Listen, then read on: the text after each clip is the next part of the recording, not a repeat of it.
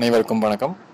இது உங்கள் லக்ஷ்மி நாராயணன் அக்கு ஹீலர் இன்றைக்கி நாம் பார்க்க போகிற டாபிக் வந்து ஜங்க் ஃபுட்டு ஸோ எல்லாருக்கும் வந்து மைண்டில் ஓடிட்டு இருக்க கேள்வி தான் ஜங்க் ஃபுட் சாப்பிட்லாமா சாப்பிடக்கூடாதா சாப்பிட்டா என்னென்ன பிரச்சனைகள் வரும் அப்படின்ற கேள்வி எல்லார் மைண்ட்லையும் ஓடிட்டுருக்கோம் அதனால தான் அந்த டாபிக் பற்றி நீ டிஸ்கஸ் பண்ணலாம் அப்படின்னு அந்த டாபிக் எடுத்திருக்கேன்.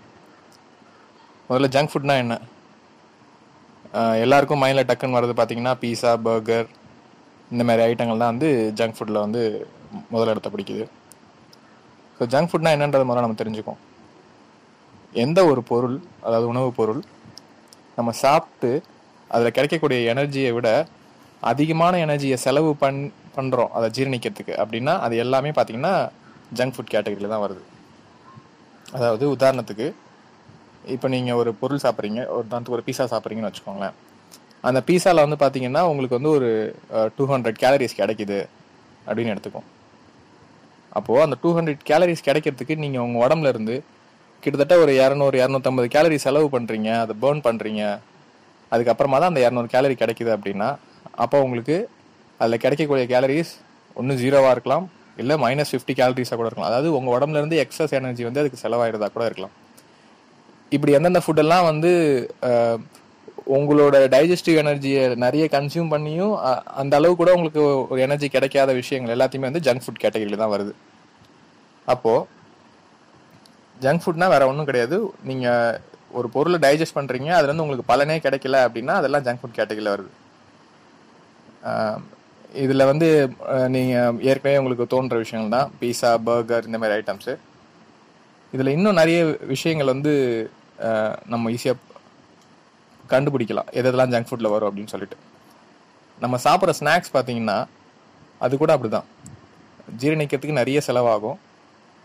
அதுலேருந்து கிடைக்கக்கூடிய சக்திகள் வந்து ரொம்ப கம்மியாக இருக்கும். குறிப்பாக பார்த்தீங்கன்னா இந்த எண்ணெய் பலகாரங்கள் எண்ணெயில் பொரிக்கிற விஷயங்கள் அது எல்லாமே பார்த்தீங்கன்னா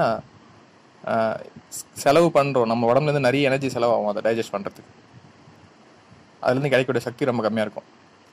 அதனால எல்லாருக்கும் டக்குன்னு கேள்வி வரும் அப்போ எண்ணெய் வந்து கெடுதலாகும் எண்ணெய் கெடுதல் கிடையாது. எண்ணெய் ஒரு அளவோடு இருக்கணும். இப்போ நீங்கள் சமைக்கும் போது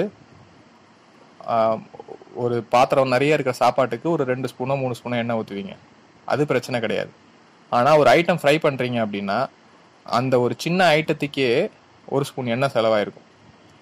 அந்த மாதிரி விஷயங்களை தான் வந்து அவாய்ட் பண்ணுங்க அப்படின்னு சொல்கிறோம் ஸோ எண்ணெய் பலகாரங்களை வந்து முடிஞ்ச வரைக்கும் அவாய்ட் பண்ணுங்கள் அடுத்ததாக பார்த்தீங்கன்னா சில பொருட்கள் வந்து ரொம்ப ட்ரையாக இருக்கும். அந்த மாதிரி உணவுகளை சாப்பிட்டீங்கன்னா நீங்கள் அடிக்கடி தண்ணி குடிக்கிற மாதிரி இருக்கும். உதாரணத்துக்கு பார்த்தீங்கன்னா தோசை சப்பாத்தி ரொட்டி இந்த மாதிரி ஐட்டம்லாம் பார்த்தீங்கன்னா அதில் வந்து தண்ணி கண்டென்ட் கம்மியாக அந்த சமைக்கிற பொருளே பார்த்தீங்கன்னா தண்ணி கண்டென்ட் கம்மியாக இருக்கும். இப்போ சப்பாத்தி எடுத்துட்டிங்கன்னா தண்ணியோட அளவு கம்மியாக தான் இருக்கும். அதை சுட்டதுக்கப்புறம் அதில் இருக்க தண்ணி சேர்த்து இன்னும் போயிடும். தோசையிலையும் அதே மாதிரி தான். நீங்கள் தோசையை சுடும் போதே பார்த்தீங்கன்னா நிறைய வந்து நீராவியாக போயிடும். ஸோ கிட்டத்தட்ட ட்ரை ஸ்டேட்டுக்கு இருக்கும். அப்படி ட்ரை ஸ்டேட்டில் இருக்க எல்லா ஃபுட்டுமே பார்த்தீங்கன்னா ஜீரணிக்கிறதுக்கு ரொம்ப லேட் ஆகும். அதனால தான் நீங்கள் தோசையோ சப்பாத்தியோ சாப்பிட்டீங்கன்னா அடிக்கடி உடம்பு வந்து தண்ணி தாகம் எடுத்துகிட்டே இருக்கும். ஸோ நீங்கள் திருப்பி தண்ணியை குடித்தாதான் அது வந்து ஜீரணிக்க முடியும்.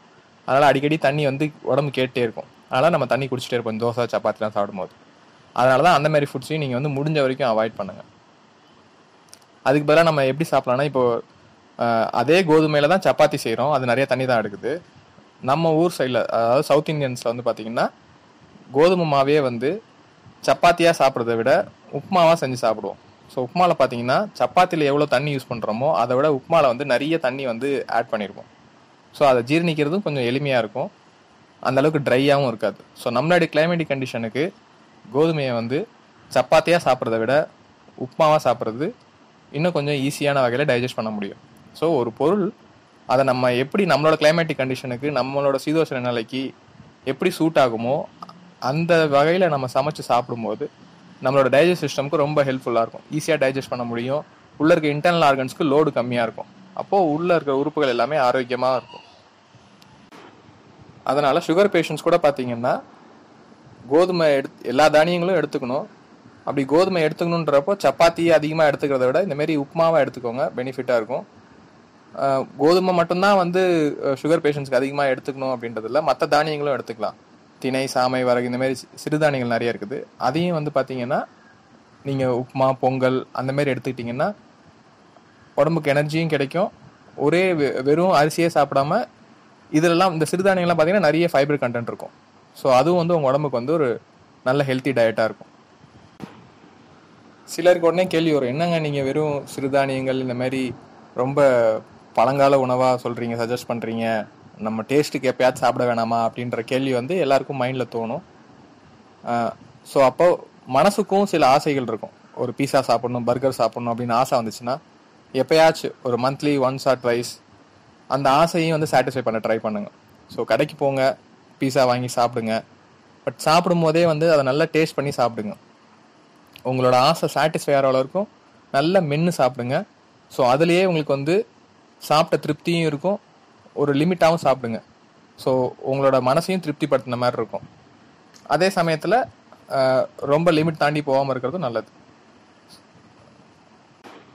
முக்கியமாக குழந்தைங்களுக்கு இந்த விஷயத்தை எடுத்து சொல்லுங்கள் அப்போ தான் அவங்களுக்கு ஜங்க் ஃபுட் மேலே இருக்கிற அந்த மோகம் குறையும். அவங்களுக்கு வந்து அதனால் என்னென்ன தீமைகள்லாம் நடக்கும் அப்படின்றதையும் அவங்க புரிஞ்சுக்குவாங்க. அவங்களும் படிப்படியாக வந்து ஜங்க் ஃபுட் எடுத்துக்கிறத குறைச்சிக்குவாங்க. ஸோ நீங்கள் ஜங்க் ஃபுட் எடுக்கிறது எவ்வளோ குறைக்கிறீங்களோ அந்த அளவுக்கு உங்களோட ஜீரண சக்தி ஸ்ட்ராங்காக இருக்கும்.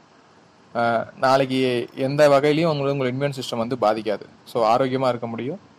ஸோ ஜங்க் ஃபுட்ஸ் வந்து முடிஞ்ச வரைக்கும் அவாய்ட் பண்ணுங்கள் நன்றி. வணக்கம்.